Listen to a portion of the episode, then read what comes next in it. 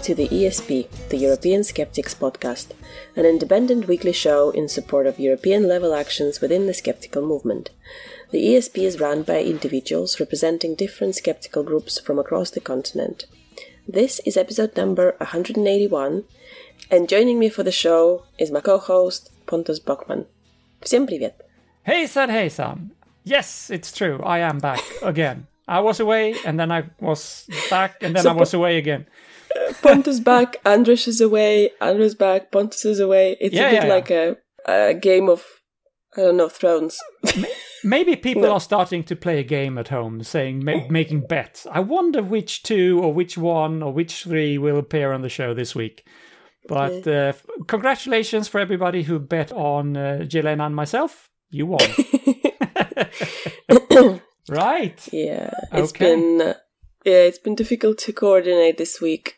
Yeah. The time difference is crazy. It is, it is. So it's early morning for you now, Jelena, and for me it yeah. is uh, early evening, late afternoon. But yeah. uh, what the hell? Yeah. I mean, we can do it. except, except for Anders, of course, who is uh, doing proper stuff, namely earning money for himself. I hope.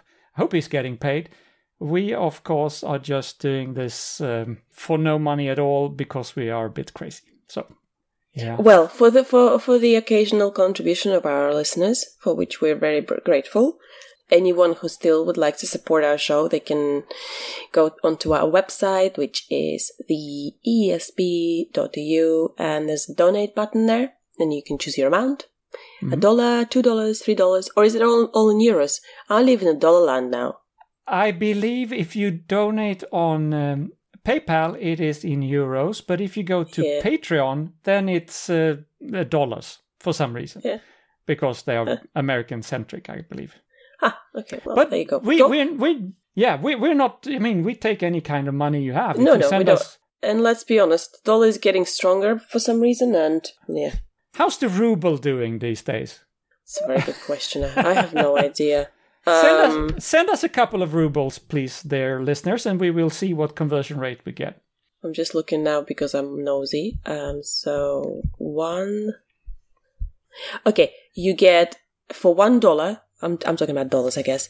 Yeah. Uh, you get sixty three rubles. Okay. And if it's a euro, euro, you get uh, 70 and a half euros for uh, 70 and a half rubles for a do- for a euro. Okay, all right. So um, so don't um, bother with the rubles then. Just send us the euros and, yeah. and the dollars. but seriously, if you want to go to Patreon slash DSP and and uh, donate uh, or commit to to send us a dollar or so for every episode, we would really uh, appreciate it very much. And thank you very much to the ones who are already doing so. Absolutely. Yeah. And speaking about uh, housekeeping and a little bit about uh, the show from a technical point of view, I don't remember if we mentioned it, but since about a month or so, you can also listen to the ESP on Spotify.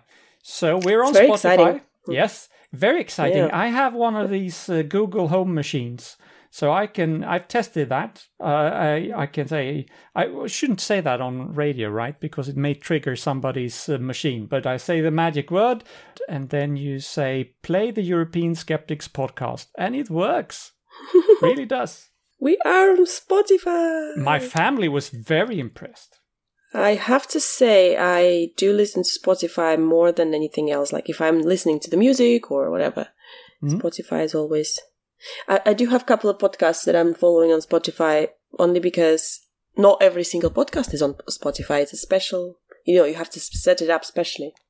Yeah, yeah, that's right. It wasn't that straightforward. It, it took me a couple of weeks yeah. um, emailing back and forth with the support until, and I don't yeah. know. I still don't think I did anything wrong. They just said, "Oh, we fixed it." So, so it's fixed. They're very good.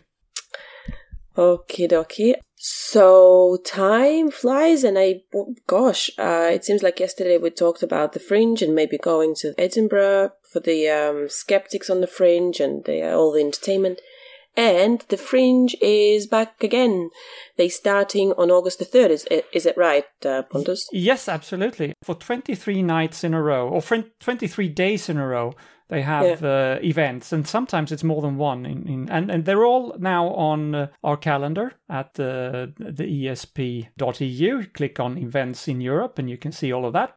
They have a wonderful calendar already uh, prepared for the Skeptics on the Fringe 2019, and it's on their website, edinburghskeptics.co.uk forward slash 2019. You can see who's going to be talking every day, sometimes several times a day, and attend the one the talk you like, or if you're there for other events like comedy and things like that, uh, you can coordinate the two amazing job as always. Um, oh, I can see they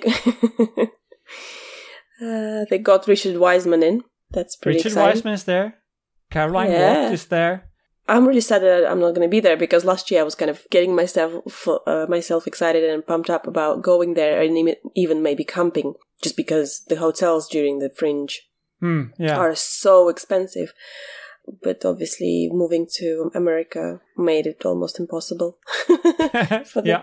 yeah. for this year, anyways. Mm, but yes, please do enjoy. Do we? So Pontus, do we know if Annika going? I don't think I don't, so. No, no, no. She is working. okay. Yeah. Mm. All right. Mm. And then also not long to go until the European Skeptics Congress, which is happening in September. Yes, I'm starting to pack my bags already, and mm-hmm. my microphone. And uh, excitingly, Andras and I will actually share hotel room because it's cheaper. we'll see yeah. how that ends up. No, I, no, I understand. That's that's fair enough. Um, so you've you've booked uh, you've booked flight already and everything. Yeah, yeah, yeah, yeah. Yeah, I wouldn't miss it for the world. Yeah, I'll be very jealous. Yeah, I'm sure you'll have a great time. Yeah. Uh, just remind the dates again.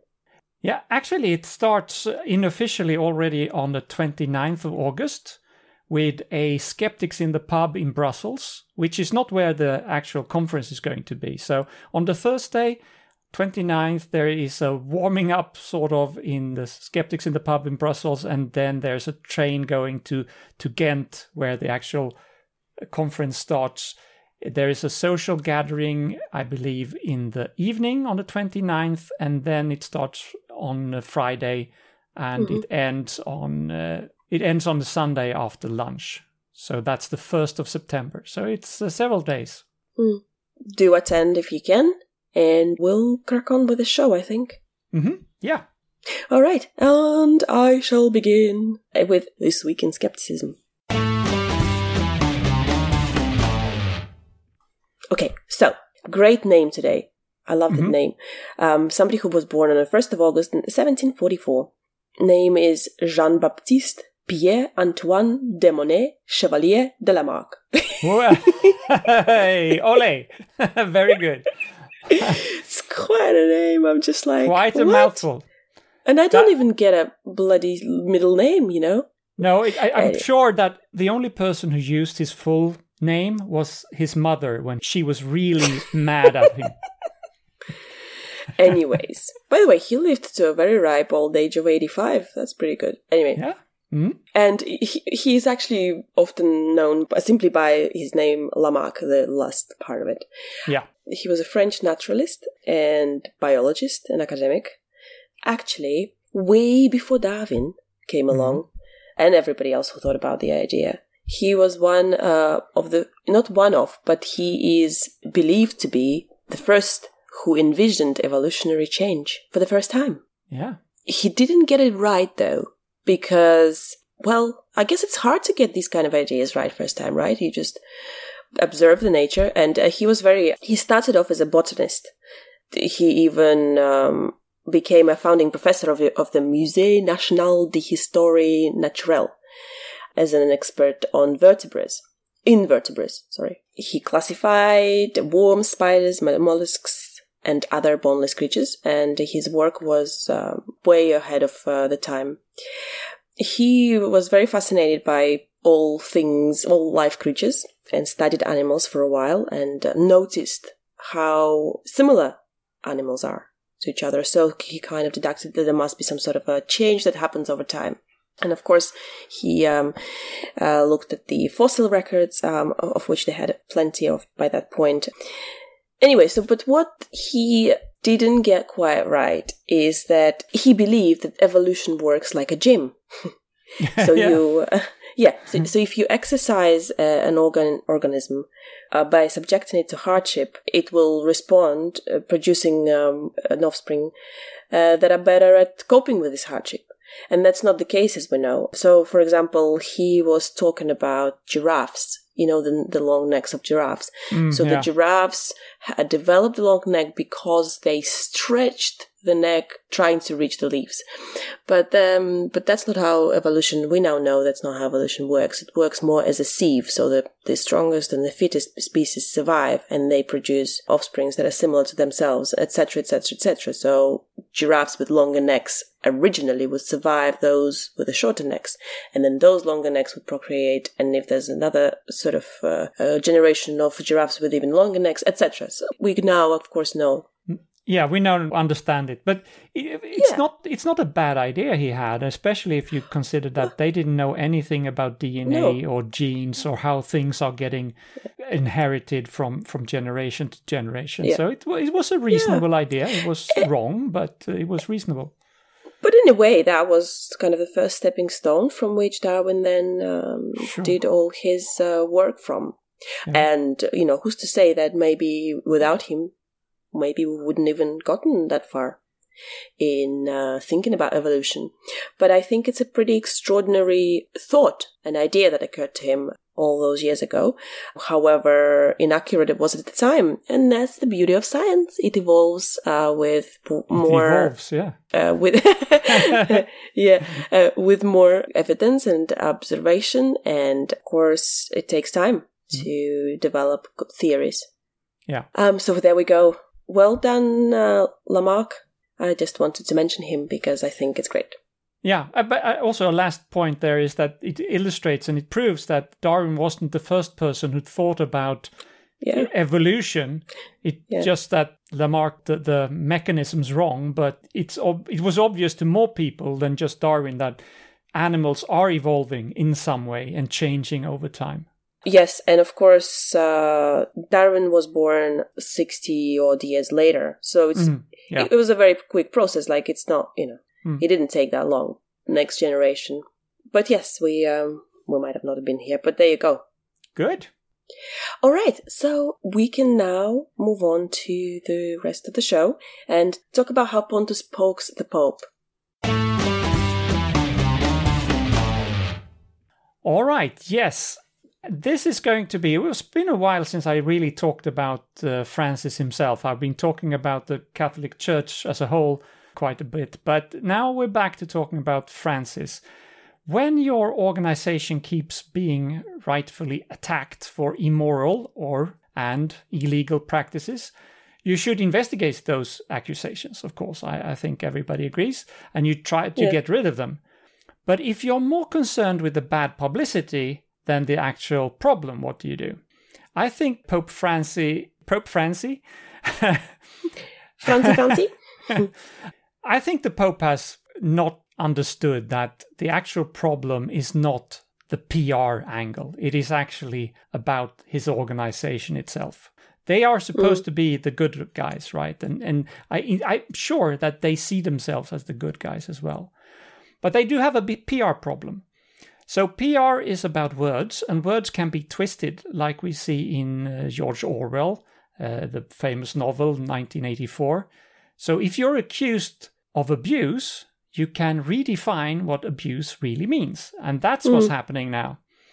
Frankie recently gave a talk in Argentina where he visited a local organization with actually such a long name that I can hardly read it. It's the acronym is CEPROME, which in translation stands for, and brace yourself, Interdisciplinary Research and Formation for the Protection of Minors. But it is about protecting children, really. Frankie said that children must be protected, and that's a good start, right? He said mm-hmm. we must make sure that, quote, no one, not a single person, abuses them, the children, and still good. And, he continued, that no one might keep them from coming to Jesus. So, what he's doing is he's redefining the word ab- abuse to include keeping them from the faith. And he's not totally ignoring the sex abuse, but he's trying to tone that down. And he wants to shift away the focus from the sex scandals by widening the meaning of the word. So he went on to say, and I quote again, you never know where a child will be abused. Well, actually, we know, but okay, he doesn't. Yeah. Uh, and I continue. Where he will be driven off the path, where he'll be taught to do drugs, which is a way of corruption. Let's not think only about sexual abuse. Any kind of abuse should be prevented. So, protection of the minors, my foot, forcing kids into religion at such a small age that they don't know what they're doing, that's not protection. And abusing children should we should keep that word when it comes to the Catholic Church. We should keep on using that word for what is actually the problem here when, when it, we talk about sexual abuse. Keeping children from being indoctrinated into Catholic faith is not abuse, in my opinion. It's a, actually could be a very good thing. But that's, of course, where we disagree, uh, Frankie and myself. Mm. Yeah. Mm-hmm. But I think well, we need to watch out for this because I'm sure that he will start using the word abuse more and more to mean a lot of other stuff than actually the scandals that the Catholic Church is uh, accused of. Yep. Well, he's got to uh, keep the business running, so whatever helps. Yeah, I wonder if we'll ever find out how much money Catholic Church has. well, as we say, they don't know themselves, so how how can we ever? They don't know. Well, they say they don't know. I, I believe them actually, because you should never assign to malice things that can be easily assigned to just being uh, incompetent and uh, too mm. rich for your own good. Yeah. Yeah. They have they don't have to count the money because there's always more. Mm. Mm. It's true. Okay, so uh, we are now going to talk about a few things we picked up this week news wise. We start with Pontus. Yep. So we go to Sweden in this first news item. In August last year, in episode 134, we reported on the fact that EU has classified the use of CRISPR as GMO. So CRISPR is the technique where you go in and you can edit the genes in in an organism and it is a bit separate from GMO where you can actually add DNA from another species into the, the DNA. But with CRISPR, you only switch on or switch off genes that are already there. So, last year, EU classified the use of CRISPR as being the same as GMO. And we know that EU has a very negative stance on GMO, so it's basically more or less forbidden. You can't really uh, do a lot of research, and you can definitely not sell food that has been GMO uh, treated, or what, what's the word, that has been uh, altered by using GMO. Yeah. Well, first of all, I'm not that worried about GMO, which stands for genetically modified food as a technique in itself. But there is a, a, difference here with the CRISPR technique. As I said, you're not adding anything new, you're just switching existing genes off and on. And people find that scary too, I guess. But you're not talking about adding frog genes to tomatoes, which I don't think there's any good idea in, in the first place. so this doesn't make sense, and the EU classification of CRISPR as GMO was criticized at the time and now a number of university leaders in Sweden have also joined into that criticism and sent a letter to the Swedish government to challenge this ruling by the EU. The people who signed this letter argue that it's been established for a long time that the technique of CRISPR is safe and that the rules and regulations are about 15 years behind the science. And also, positively, the reply from the Swedish Department of Agriculture is uh, uh, good. A representative there says that the EU, ruling is not logical and points out that two genetically identical crops, for instance, one produced by CRISPR and one with traditional selective breeding, would be treated differently And that's nonsense. I mean, if it's the same, it's the same, right? It doesn't matter how you arrived to where you are. Hmm. But the CRISPR one would still be banned for no reason. Unfortunately, the position of the department is, and I guess it has to be, that Sweden cannot overrule an EU regulation, but has to follow it. Still, they welcome the message of the signed letter and hope that it will help to get a change in the EU rules. So um, maybe, maybe we'll see how it works out. Yeah. So uh, I wanted to just uh, mention something quickly. I, I lived in EU most of my life. Mhm. So first in Latvia and then uh, in England, and um, of course I, I'm aware of GMO and how uh, polarizing this issue became lately for no apparent reason. Because actually, we've modified everything we eat for years, and uh, like you know, take for example a tomato or a banana. All of these things they were never found in the wild uh, before, right? We've, we've we've made them what they are. Absolutely. But anyways, all of a sudden, everybody decided that that's all bad things and um, lots of fear mongering, whatever.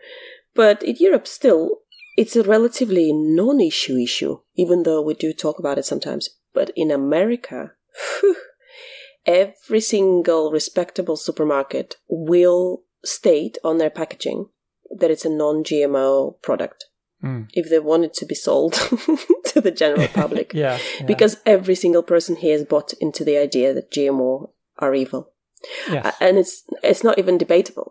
Mm. So if, if there is no stamp uh, that it's not non-GMO, that that these products can be sold cheaper, and um, people, I'm sure they're probably afraid of buying them or something. I don't know.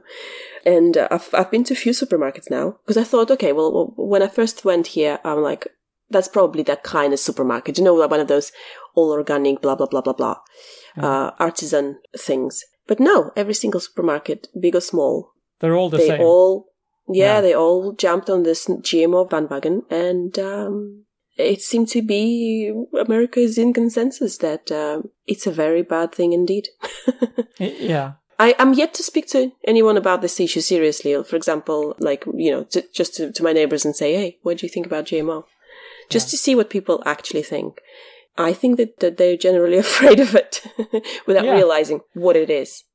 But I understand it. I, I, it can sound scary. You go in and manipulate the the genes of an organism, and it, you make it do something it wasn't supposed to do. But it's just you know, it sounds scary, but it's no worse. It's actually better than just trying to evolve something by selecting the traits that you want from one generation to another. First of all, it takes a long time, and there's no guarantee that you know what you're doing, and eventually you will get things that you didn't select for that just came along for the ride.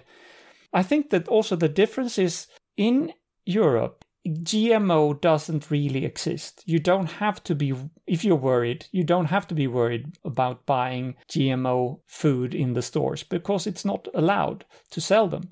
So I think that's why you don't see a bigger debate in, in Europe. I, I kind of thought, kind of make it the bigger point of, of the fact that everything we eat was modified, genetically modified, Yeah. whether you put a stamp on it or not. Do you know what I mean? Like Yes, I agree. I agree. The, the strawberries, the um, the ve- like vegetables, every single thing. I think nothing you can find in the store is like it sort of, uh, well, quote unquote, are supposed to be. We, we've modified it over thousands of years to suit us. Wild apples are small and very sour, and there's not a lot of food on it. So we have Yeah. selectively bred them to be much more to Yeah. our liking. And, Yeah. and GMO is just another way of doing that. And you can do other things with it, things that you cannot do with just selective breeding. You can select for traits so that you don't need to use uh, pesticides, for instance. Yeah. That golden rice, that was uh, that was a savior of literally hundreds of thousands of people. If if we didn't come up with the idea of getting the vi- necessary vitamins and nutrients in the rice for for the people, Mm. then yeah, the the other option would be for them Yeah. to die from unnecessary illnesses. Anyways, so Yeah. in Facebook news now, well, actually, it's it's a joint piece between Facebook and YouTube. I think overall across the social media platform, people are starting to get excited about how easy it is to promote quackery. Shocker. And various treatments. I picked up this article from uh, Edzard Ernst website, a blog that we use quite often. He talks about uh, specifically bogus cancer treatments and how they've been advertised on Facebook, as well as actually YouTube uh, channel uh, by various people who actually make a lot of money by doing that. So they uh, gather the followings uh, of the people, explain how they, they cured themselves by drinking fruit or vegetable juice, encouraging people to give up conventional medicine and the way they make money so one one guy on youtube um, said that he would provide a consultation like an audio consultation and he'd charge like $175 for it or something like that. Good money. And, uh, and another person was um, selling a soda based so-called medicine to cure cancer as well like a natural medicine. Well if there was anything that soda could, could ever resolve is the problem with your baking, but not anything to do with cancer. yeah. Again, so these these guy actually got caught for scamming people out of their money because that was just a pure nonsense. But he made millions of dollars a year before he got caught. And then, of course, yes, he he was arrested, he was convicted, he did go to jail. For a very short time, he came out and he started doing exact same thing again, just yeah. because of how easy it is to propagate these things on on uh, social media. Now, now they're trying to crack down on this, and uh, YouTube was very vague. The, their statement says, and I quote, Misinformation is a difficult challenge, and any misinformation on medical topics is especially concerning. We've taken a number of steps to address this, including surfacing more authoritative content across our site. Our systems are not perfect, but we've seen progress within this space. So, they've acknowledged that there is an issue, and they vaguely said that they're looking into trying to resolve it. But Facebook, on the other hand, decided to treat these claims as a spam. So if you post something on Facebook and it has a certain combination of words, of course, they're using AI to spot the words combinations that are normally used in a bogus claim. And then those uh, posts will be classified as spam uh, and downranked so that they would be harder to find again whenever whenever there is a program written like this you know that the, the ai gets involved things will things yeah. will go potentially go way wrong but you know i guess they have to start somewhere. So that's how facebook decided to deal with this. We'll we'll see how effectively it is done. But by the way on this note because it's kind of all about educating people in the first place so they don't fall prey for, for stuff like that, right? Fake health cures. Yeah. In the previous yeah. episode, there was a great interview with Sander van der Linden yeah. about pre-bunking. Yes. It was a very good episode. Uh, we can say that because uh, Andras was doing it and he's not here now. But uh, well done, Andras. It was a good interview and it was very interesting to hear about this uh, pre-bunking concept. And so basically what really we should be aiming to do is to get people educated so that they don't fall prey for fake news, right? And bad news and uh, yeah. they're able to recognize these things better so that we don't have to then do the debunking after they've read it and believed it, which makes total sense. Yeah, that's much harder to do it afterwards. yeah. yeah. So I know that Facebook, and this is what it feels to me like. I know that Facebook and YouTube are going to do all these things, but the, the problem still remains. There'll be people who just don't have the right information or are not capable to recognize the, the bad news, the fake claims. And you can, yeah. you can put all these protections in place, but you know, things will always uh, escape through the net. And actually, all these things will make it even more legit because people will be saying, "Oh, look at this," you know, the establishment. how how did it happen that Facebook became the establishment? But anyway. I have a follow up news also about Facebook, very related to what you just talked about, and it illustrates how hard it can be. Because I suspect, and I'm speculating a little bit in this news item, but There is, I saw a post about an anti vaxxer group. The largest group of anti vaxxers on mm-hmm. Facebook was going to be shut down and banned and deleted because of Facebook's new rules about spreading misinformation. Yeah. And this group is called Stop Mandatory Vaccination. And the news itself comes from the leader of the group, a guy called Larry Cook. Right.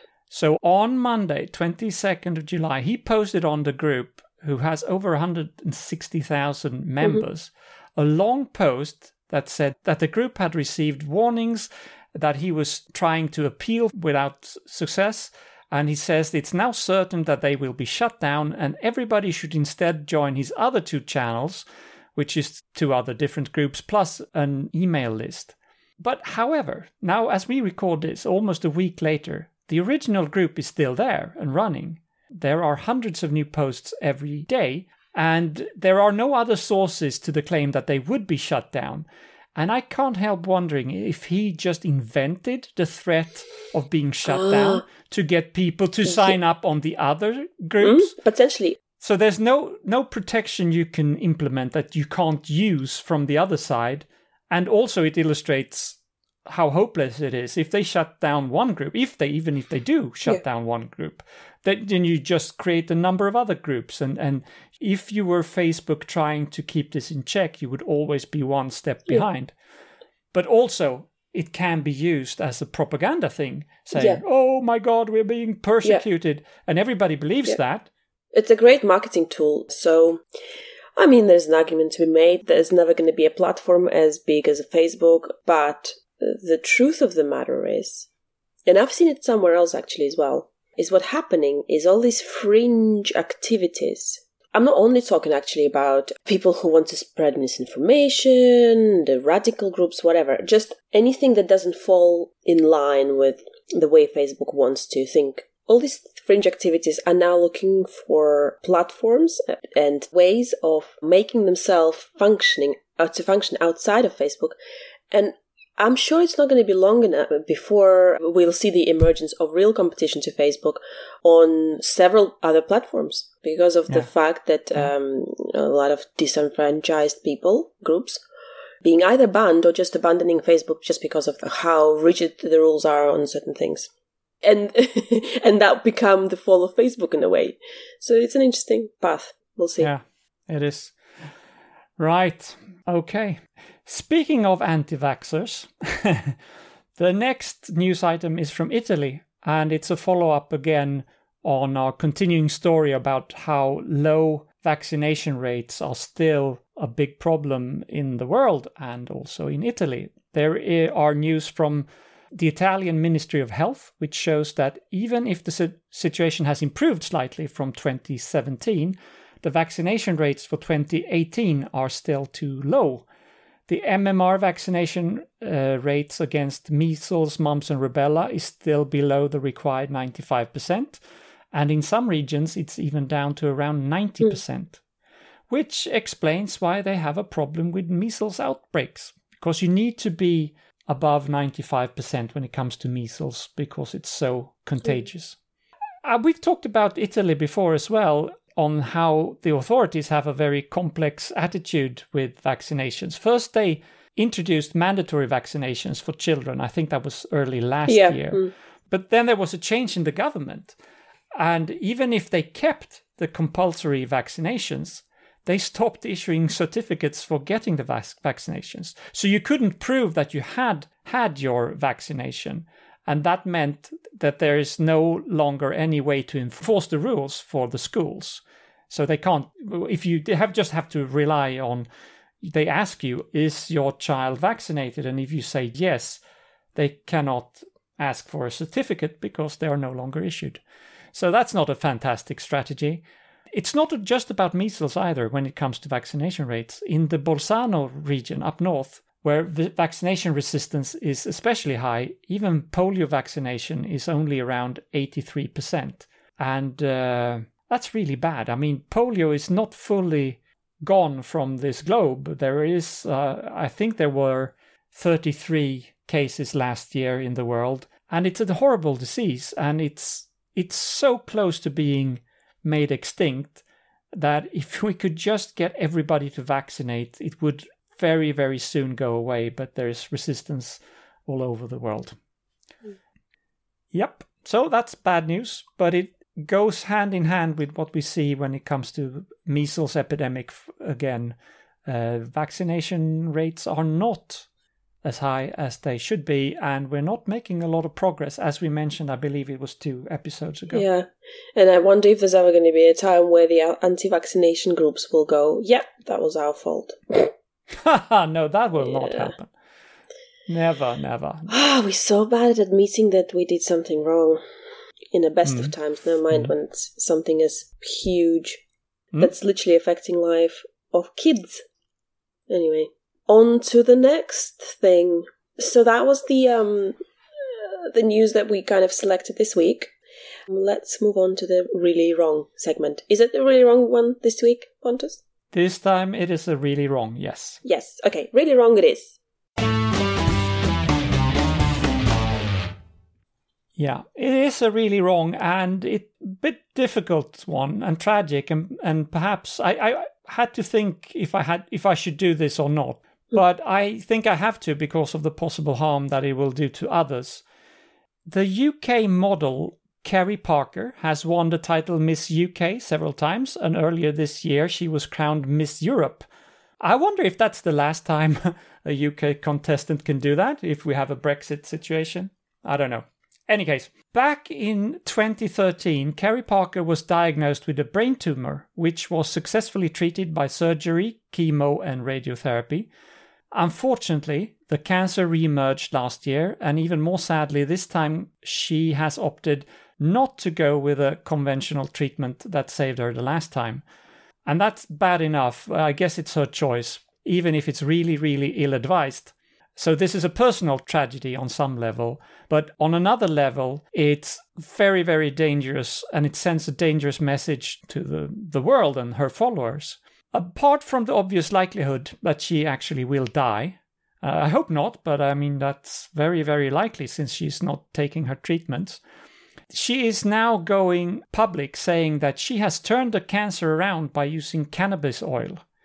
And we hear this a lot. Cannabis oil is supposed to do wonders for cancer. And I'm not a doctor, but as far as I understand, it's more about relieving the symptoms of either the cancer or the treatment you go through. It's not about actually curing the actual disease. But she claims it is, and uh, she also calls herself a nutritionist and believes that modern medicine is evil and that doctors are hiding the quote unquote truth from the world and that they're suppressing the so called natural treatments that she thinks is out there. She claims now that her cancer has shrunk in half, whatever that means, and she says her brain is quote unquote the best it's ever been. Well, mm. I don't know even what that means either, so. During a month of cannabis treatment, she apparently lost weight down to a UK size zero. Do you know what that is?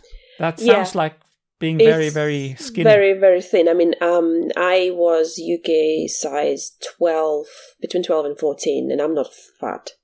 Wow. So somebody slim would be size 8 to 10. So that's going to yeah. be like a, let's say, if you're a model, you probably be with between 8 and 6. So that's mm. Beyond, that's that's a very much, um, I'm, I'm assuming right. she was just bones and skin. Yeah, yeah. It's like she she could she could hide behind a, a lamppost probably. Mm. Uh, so th- that leads me to think that she basically. I don't think that's the actually cannabis doing that to you. It's probably that she didn't eat anything at all. She just took the cannabis treatment. I don't know, but it doesn't sound very healthy to me. Also, of course, I understand that real cancer treatment, radio uh, therapy, etc., is brutal and terrible to go through. And it's very possible that she just refused to face the fact that she would have to go through that again. And I understand that. Because before she started promoting the cannabis cure, she started a funding campaign to send her to a Mexican clinic to, quote, save her life. Oh, have oh, we heard about dear. Mexican clinics before? Don't don't mention yeah. As soon as you say oh, that, yeah, that's a oh, I really would challenge anybody to come back and point to somebody saying, I took a Mexican cancer cure two years ago and now I'm still alive and healthy. I don't think that person exists, really. The, the, these are unproven treatments, they are dangerous, they are very painful, often, uh, I've heard and it costs a fortune. I mean, we're talking you have to have a crowdfunding thing about a million euros or something just to go through it. Yeah. Bad move. Don't do that. Mm. And I don't know if she she went there or not because I can only see that she was asking people to donate money. Uh, but if she did, maybe she got wind of the cannabis angle at the clinic. But anyway, that doesn't matter. The problem is that she's now spreading this crazy message on Facebook and Twitter and in the Daily Mail and the Mirror and other uh, outlets like that who doesn't really concern themselves too much with what they're doing. and this can get uh, terrible consequences if her followers and her fans take her advice. Yeah. We- We've got to start telling people it's okay to follow people and be admirers of their work. If their work is modeling, that's great. Just admire their face and body. But we should st- start telling them that it's not okay to listen to any of the life advice they give or they medical advice. Anything. That, that's not their qualifications. What does No. it even have to do with anything? Why all of a sudden celebrities became specialists in anything other than their, their own field? If you're an actor, that's acting. If you're a model, that's modeling. If you're a painter, that's painting. Like, Yeah. Yeah, I think that's a common trap, and I think it, it's both the fans and the actual celebrity who falls into the trap. The celebrity falls into the trap, hearing all the time uh, how fantastic they are mm. in their mm. field and whatever, mm. And uh, they start to believe that they can do anything. And the fans, they just uh, admire a person, so they naturally, well, not naturally, but it is natural to fall into the idea that that person can do nothing wrong, which is why I have to listen to everything they have to say. I think it's just human nature, but it's really dangerous. yep. Yeah, we just need to um, remind ourselves that we fall into these traps all the time and not to be fooled. Don't Yep. get fooled again. No, no, no. Right.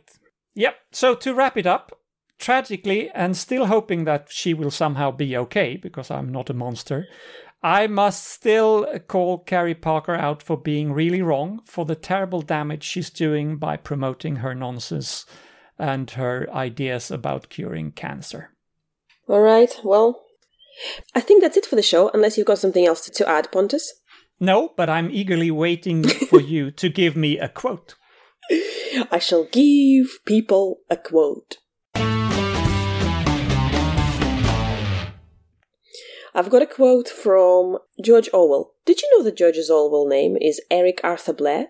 Oh, I may have known that a long time ago and forgotten about it. Yeah. It sounds familiar, but I wasn't aware of it now, no. Anyway, I've just. There you uh, go. I've learned about this today. Um, Yeah. Who was an English novelist, of course. He wrote two books that I have. One of the most famous books that I have never read that are now on my list is 1984 and The Animal Farm. Anyways, so he said, We are all capable of believing things which we know to be untrue, and then, when we are finally proved wrong, impudently twisting the facts so as to show that we were right. Hmm. Now, that's very a poignant qu- quote uh, referring back to the anti vaccination movement. But, anyways, Yeah. there you go. And even to what I said about uh, Pope Francis earlier in the episode, twisting words, getting words to mean the opposite of what they really mean, or at least something different. I think we're seeing that a lot, and unfortunately, it works. Alrighty, I think that's it. That's it.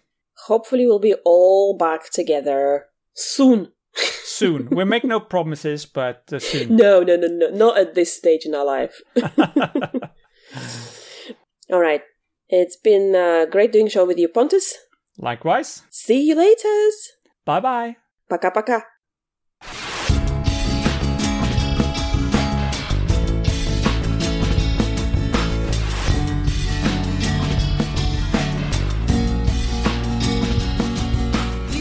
This has been your ESP experience. The show is produced and recorded by the ESP.eu. Join us again next time, but until then, please send your feedback, comments, or death threats to info at theesp.eu. We would also love to hear your ideas and suggestions regarding future episodes, as well as news from your country of residence that might interest others across the continent. If you have a local event or organization to promote, please don't hesitate to let us know, as we are more than happy to help. All music in the program was written and performed by Keisha J. Gray and George Schwab and is used with their permission. Please check out our webpage at www.theesp.eu, follow us on Twitter at espodcast underscore EU, and like us on Facebook. I don't know how you can believe.